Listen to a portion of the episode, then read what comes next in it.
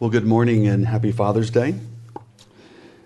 This morning's message tells us, in essence, do not be afraid because we can be honest about our feelings, questions, doubts, laments, frustrations, and yet we can fully trust in our Father's promises because He is ultimate reality and He is very faithful.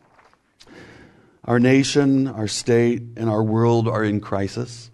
We are dealing with a worldwide pandemic. We are facing yet again racism displayed in a number of different ways, and inhumane treatment of people who are made in the image of God. We are dealing with people acting in destructive and violent ways. This message this morning speaks to these things, and since I am alerting you to this fact, I believe the Holy Spirit will make these connections for you, for me, and most importantly, this message is about each one of us. Change first starts in our own hearts. Don't forget Jesus' words about the speck in someone else's eye when we have a log in our own. And yet it speaks to all fathers and every one of us. So, Holy Spirit, speak to us. Our Old Testament reading this morning is about the prophet Jeremiah, known as a weeping prophet. Jeremiah's ministry extended for some 40 years, approximately 625 to 585 BC. And at the midpoint of his ministry, the Babylonian Empire under Nebuchadnezzar began expanding in the Middle East, and Israel's existence was threatened.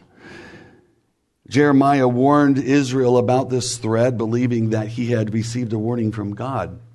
However, the people criticized him, and as we see in verse 10, Jeremiah feels caught in the middle, squeezed between a God who has insisted that he preach this difficult word of warning and a people who refuse to believe him. He is struck between an insistent God and a resistant people. This situation causes for Jeremiah a vocational crisis. In the midst of this crisis, he voices six laments from Jeremiah's chapter 11 through 20. And in chapter 20, verses 14 through 18, basically says, God, I'm doing your bidding, so what's with all this trouble I have to endure? The people are engaged in a whispering campaign against me. Why did you get me into this mess? Why didn't you tell me it would be so difficult? It would have been better had I not been born than to live through this kind of vocational hell. I am sure many of us have thought something very similar to this in our own vocations. How can Jeremiah talk to God like this? He goes on and he goes on. The word of the Lord has become for me a reproach and a derision all day long, he says in verse 8. Cursed be the day on which I was born. Why? Um, his words to God were even more sharply stated when he said this Why is my pain unceasing, my wo- wounds incurable, refusing to be healed? Truly, you, God, are to me like a deceitful brook, like waters that fail. These laments of Jeremiah recall many of the Psalms, often called Psalms of Lament, which comprise about half of the Psalms. For example, Psalm uh, chapter 13, verses 1 and 2. O Lord, how long will you forget me forever? How long will you look the other way? How long must I struggle with anguish in my soul, with sorrow in my heart? Every day? How long will my enemy have the upper hand? And then in Psalm chapter 44, verse 23, Wake up, O Lord. Why do you sleep? Get up. Do not reject us forever. Or listen to Lamentations chapter 5, verse 20, an entire book of laments that were attributed to Jeremiah. Why do you continue to forget us? Why have you abandoned us for so long? So, how can these biblical characters speak to God like that? But they do, easily and often. Do they not model for us an openness to speak to God in similar ways? Can we not voice to God our deepest questions and complaints? Certainly, these kinds of prayers can be an important way for us to speak to God in difficult times.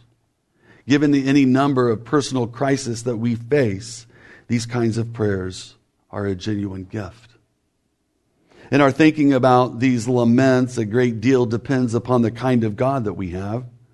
In reflecting on the way in which people imagine God in the church and elsewhere, opinions tend toward two extremes. On the one hand, God is an uninvolved overseer sitting on the front porch of heaven watching the world go by. As one person said, for me, God is an absentee landlord. Our calls are seldom returned and nothing much gets done. Or we can go to the other extreme and imagine God as an absolute emperor in total control of everything, micromanaging the world. But as one said, if God is micromanaging the world and making all things happen the way that they do, then given how unruly we all are and the world is, wouldn't we have to score God as a crashing management failure?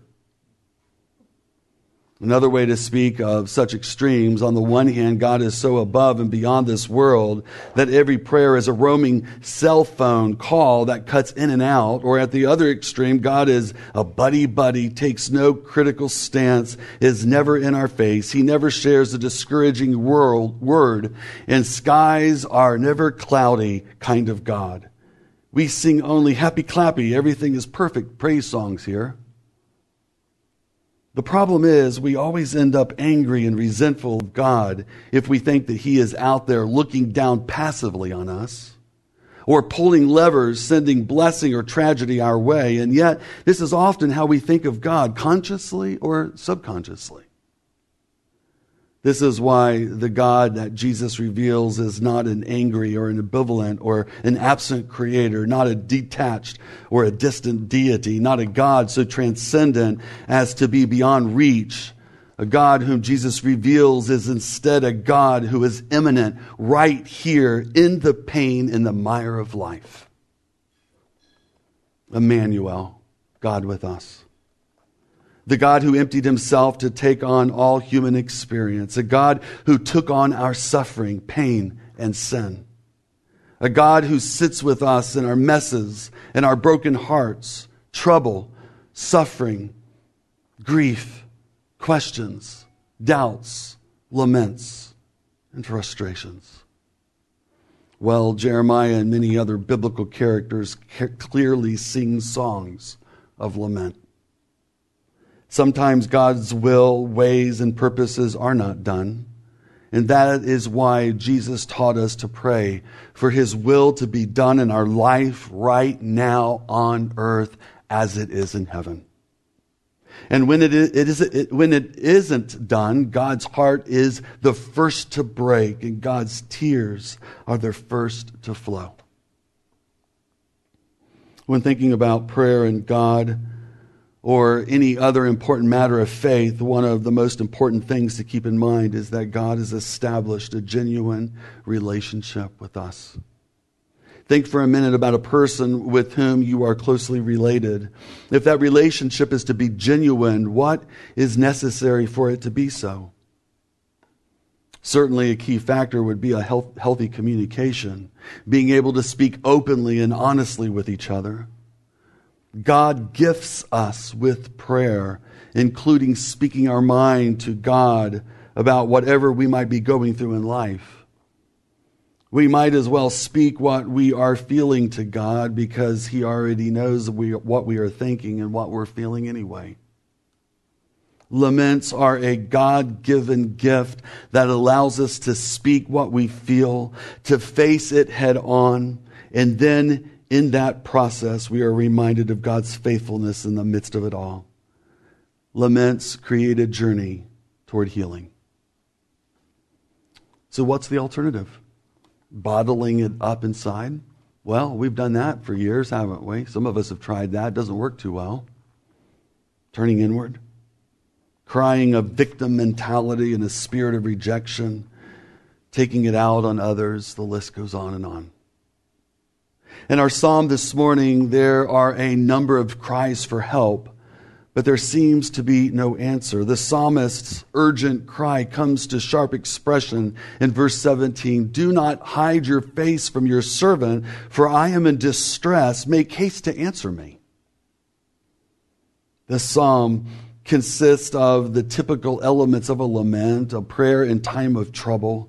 We hear the desperate cries for help. And here is a series of 911 calls to God. You might be saying, why are you preaching on this on Father's Day? Well, this is what the texts are this morning. Psalm 69, verses 1 through 3, we hear, Save me, O God. The psalmist is about to drown, seeking in a pit of quicksand, so tired and worn out that he can no longer see straight. Verse 4 says that the one praying has been falsely accused of stealing. Verse 5, the psalmist trusts that God knows what he has done or not done. Verse 6 sounds an important note. The one praying is concerned about the others in the community. And then we hear, Set me free, Lord. Like a dying person desperately hitting 911, we hear, Answer me, rescue me. Do not hide your face. Set me free. As we turn to our gospel reading today, Jesus' mission story is to get out the volunteers campaign like no other. The disciples are granted remarkable powers to heal and to cast out demons, to cleanse lepers, even to raise the dead. They are to undertake their mission in complete vulnerability and dependence upon God, even knowing that as they go, they are sheep in the midst of wolves. They face arrests and beatings, opposition from every family members, and hatred and persecution. So, why does Jesus highlight the horrors that await the disciples? It doesn't seem too encouraging, does it? But naming out loud the suffering to be, to be endured and its causes is the first step in free, being free from the grip of fear. In the latter half of the narrative, where our focus lies, Jesus continues to describe worst case scenarios together with statements of reassurance and repeated calls to resist fear. Do not fear is the dominant reoccurring message in chapter 10. But first, Jesus offers a warning. Whatever fate awaits teachers or masters also awaits their disciples and their slaves. If Israel's leaders called Jesus the Prince of Demons, the disciples should be ready for a similar response. And even when we're called a Prince of Demons, have no fear of them. The disciples' simplicity, vulnerability, and dependence on God demonstrate the reality of God's presence and character. Even though doing so will bring suffering, the gospel must now be proclaimed in the light and from the housetops. For the gospel proclaimed and lived is the most powerful tool at the dis- disciples' disposal against the powers of this world. What are the answer in the world's crisis? To embody and to proclaim the good news of Jesus Christ, not partisan politics. May we not lose our prophetic voice to speak out and to forthtell the good news of the gospel of the kingdom of God. This is the only way our world will, will heal from its division. And it starts with our own hearts. God knows and cares even for the sparrows. God knows even the hairs or the lack of hairs on our heads better than we do. The sayings in our gospel reading again encourage disciples to remain firm in their commitment to Jesus and their mission, even when that mission generates unavoidable conflicts and among those who are the closest to us.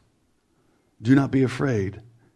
Be honest about our feelings, questions, frustrations, and doubts, and fully trust our Father's promise because He is ultimate reality and He is faithful lament and be thankful because of his faithfulness and give him praise because of who he is. Jesus says in John 16, I have told you all this so that you may have peace in me. Here on earth you will have many trials and sorrows, but take heart because I have overcome the world. In the name of the Father and the Son, and the Holy Spirit. Amen.